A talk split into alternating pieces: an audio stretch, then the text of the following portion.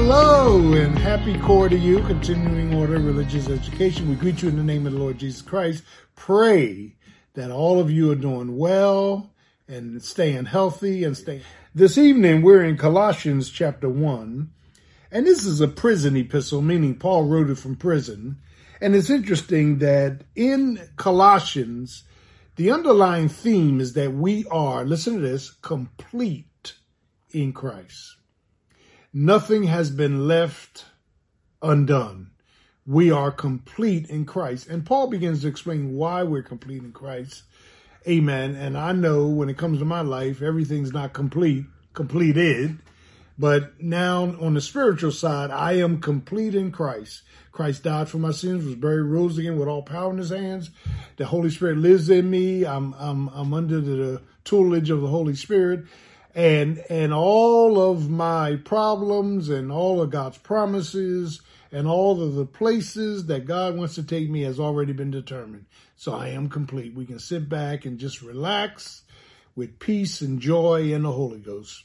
But here in in in, in uh, Colossians chapter uh, one, Paul, and I love this about the Apostle Paul. He in his introductory verse three, he thanks God and the Father for uh, our Lord Jesus Christ, praying always for you.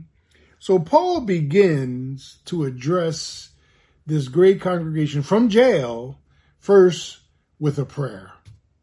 Now, a prayer is us interceding for others. Prayer is us speaking to God, communicating to God, transferring our troubles and uh, and trusting in Him at all times. Prayer is communication with God. Prayer is not just giving God a grocery list of what we would like. Prayer starts out with praise. We dealt with this in Philippians, and then petitions, and then thanksgiving, and then peace. Peace comes as we promote God in a certain way. So Paul, here in chapter one and uh, verse nine says, "For this cause." And I love this, and we've been here before, we also, since the day we heard it, cease not to pray for you and to desire that. And this prayer is powerful. We're praying for you. We're praying alongside of you. We're praying, uh, amen, to God to encompass you in his love. We're praying that you would cease not to be filled with his amen. And, and it's here in verse nine. Um, he, he deals with that he desired that you might be filled with the knowledge of his will. Now we can run through this and we have in times past. The word filled denotes first, I must first be emptied in order to be filled. The glass is not half full and then God fills it up. The glass has to be totally empty. My desire in my prayer is for you to be filled with God. So anything in the cup that's not of God has got to be emptied out he says, My desire is that you be filled with the knowledge of his will. God has a will for everybody's life.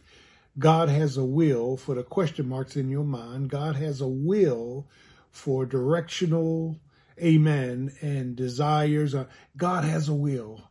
My desire is that you be filled, filled with the knowledge of his will. So we we may take time out say, Lord, just fill me with your knowledge.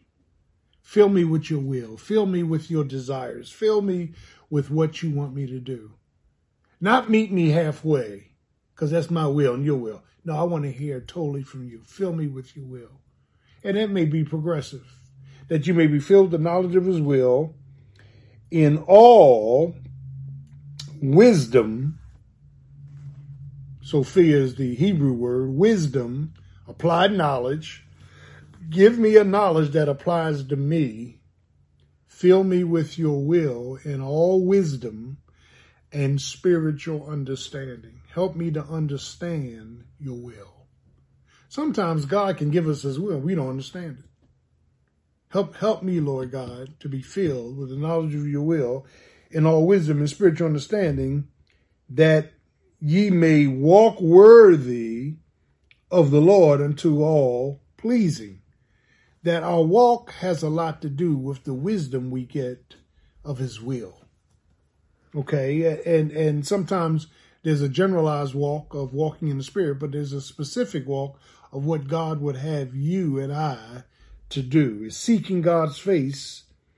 Amen. By faith, strengthened with all might. And we, and we, we built a tree trunk and had branches go out that the prayer of being, uh, you know, knowing his will is one branch. Strengthen is another branch. Walking worthy is another branch. We've been here before. Giving thanks is another branch. And, and, and so Paul begins with a prayer. And part of that prayer is our praise. If you don't, if you don't ever forget anything, don't forget each day to praise Jesus for who he is. Lord, I praise you. I magnify you. I confess. I say glory to your name. I confess you're King of kings and Lords of lords. Praise him. Jesus said, if you don't praise me, the rocks will cry out and praise me. Somebody gonna praise him because he's Lord of the universe. So we, we begin this thing. We see this prayer, this powerful prayer of Paul, but don't forget the theme. The purpose of the prayer is for us to come out complete in Him. Okay? He moves from the prayer to the preeminence of Jesus Christ. And, and I want you to see this in, in verse 15, who, and whenever you see that preposition who, it's the last person spoken of, who is Jesus in verse 14, who, and in verse 14, he forgave us of all of our sins, who is the image of the invisible God. Now, how can you be an image of something that's invisible? He, all the attributes of God the Father are his attributes. All the capabilities are his capabilities. Amen. All, all of the uh, omniscience, omnipresence, omnipotence is his. And, and he goes on to say, this is his preeminence, verse 15, who was the image of the invisible God. Why? Because John 4 24 says, God is spirit. God the Father is spirit. And they that worship God must worship in spirit and truth. Jesus Christ is the only one of the Godhead with a body. Holy Spirit don't have a body. He's spirit. God the Father is spirit. But Jesus only took on the body so he could die on the cross for our sins. And he will be with that body forevermore when we get to heaven, we're going to see the nail prints in his hands, nail prints in his feet, hole in his side as evidence of what he did so that we could be in that place. The preeminence of Jesus Christ is he is the image, the exact image, according to Hebrews, of the invisible God. Amen. The firstborn of every creature. Firstborn denotes he's the first one that resurrected. He's the first one that came back. Okay, uh, Lazarus was raised from the dead, but he died again. Jesus rose to die no more. So he's the firstborn of um, every creature. For by him, here's the preposition against, directional, for by him were all things created ex nihilo, he called things in existence, called something into existence out of nothing. God the Father is the creator God in Genesis. God spoke. And once he spoke, since Jesus is the word of God, when God spoke, Jesus took over. Jesus started manufacturing and creating. He's the, um, he, he is the firstborn. Amen. In him all things were created and are in, that are in heaven, that are in earth, visible and invisible, whether it be thrones or dominions or principalities or powers, all things were created by him. Now, now watch this, and for him. Now, we need to stop, pause, and park on this. He created everything, Jesus, It was created by him, through him, but it was created for him because all things will submit to his lordship. The earth is the Lord's and the fullness thereof and all that dwells therein. So he's dealing with his preeminence, who Jesus really is. He's the Son of God and God the Son. And he is before all things, preeminence. He's before everything, everybody, everything. Now listen to this. And by him, all things consist. The Greek word for consist is held together. The universe is held together because of Jesus. The Milky Way is held together because of Jesus. Your life is held together because of Jesus. He holds everything together. Without him, everything crumbles.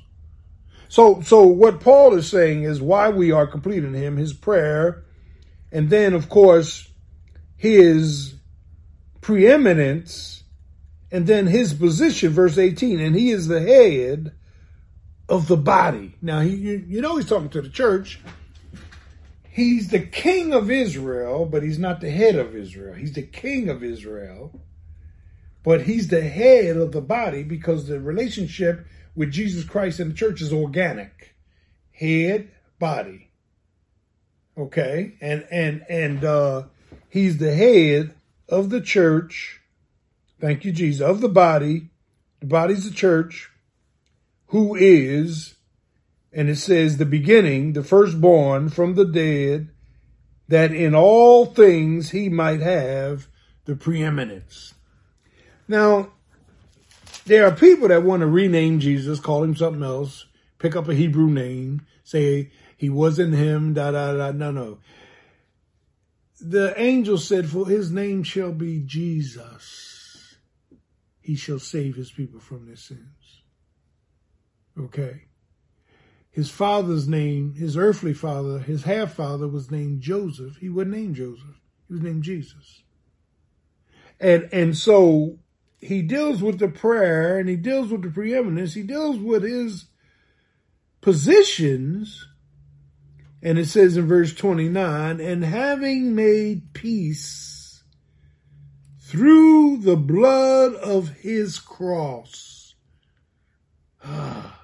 Lord have mercy. He is our peace with God. Romans 5. And he is our peace, and look what it says, through the blood of his cross.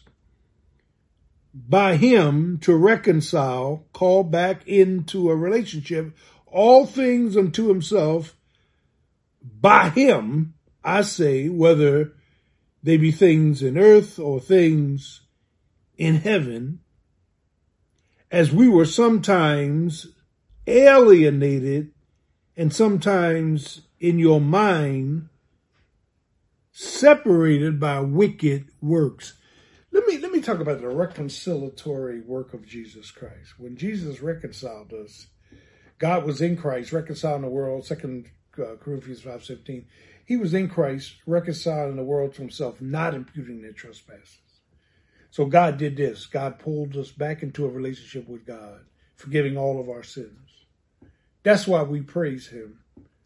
Paul is giving us reasons why we are complete. We're complete because of his intercessory prayer in John 17, the high priestly prayer in the Garden of Gethsemane when he prayed for us. I don't pray for the world. I'm praying for the church. Pray for the disciples.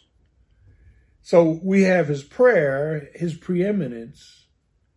Amen.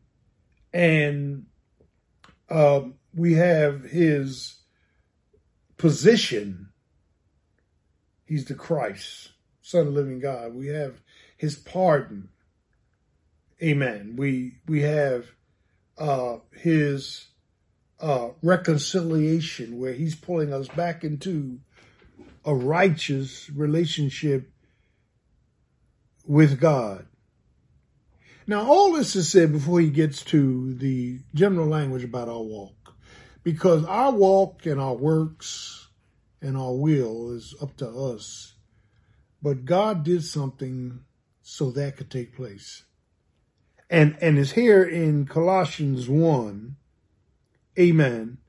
And if you want to dispute who Jesus is, all I got to do is go to Colossians 1. If you want to uh, have any dialogue about the authenticity of Jesus Christ, we go to Colossians chapter 1. It spells it spells everything out. Amen. He's the head of the body. And, and, and then Paul says in verse 23, if you continue in the faith, amen, grounded and settled, and be not moved away from the hope of the gospel, which ye have heard, and which was preached to every creature which is under heaven, whereof I, Paul, am made a minister. Paul is going on to say, your walk, your faith, your stability, your joy, your peace, your long suffering, all of that is predicated on you being completed in him. He did everything for us to be complete. And during this pandemic disease, during this social unrest, social injustice, we don't need to be all over the place. We need to rest in Christ. And we need to see ourselves as a reflection of Him. Listen, that we are complete. I don't always feel complete. My emotions get out of whack. My mind travels. Uh, my will may be in contradiction to, contradiction to the spirit, but in Him, and the key is the preposition in. In Jesus, we are complete. I shouldn't have no low self-esteems in Jesus because my esteem don't mean anything to me. In Him, we are complete. No rejection issues. In Him, we are complete. Lord have mercy. No abandonment issues in him. We are complete. And we got to keep telling ourselves that. Problems in our marriage, in him, we are complete. Problems in our mind, problems with our money, problems with our ministry. We are, in him, we are complete.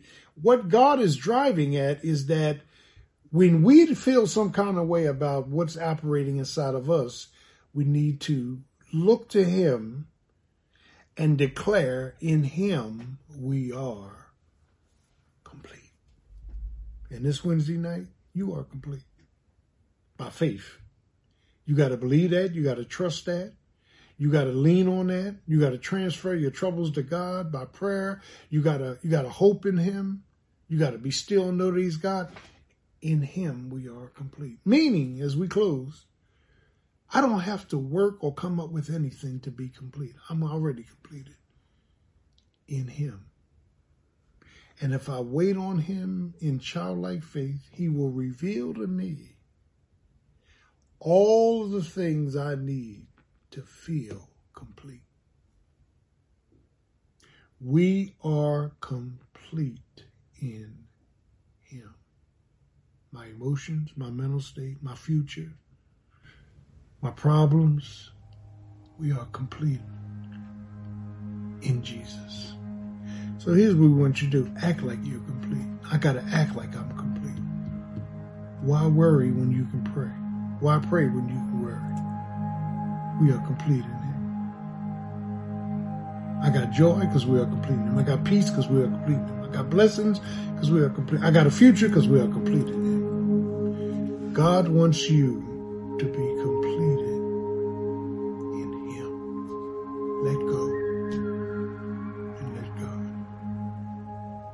We love you. Have a great evening and be complete in Him. Should the Lord spare your life, wake up in the morning. Good morning, Jesus. I love you and I know I'm complete in you. Have your way. Be complete in Him. In the peace of God that passes all understanding will keep your hearts and minds through Christ Jesus. Have a great day.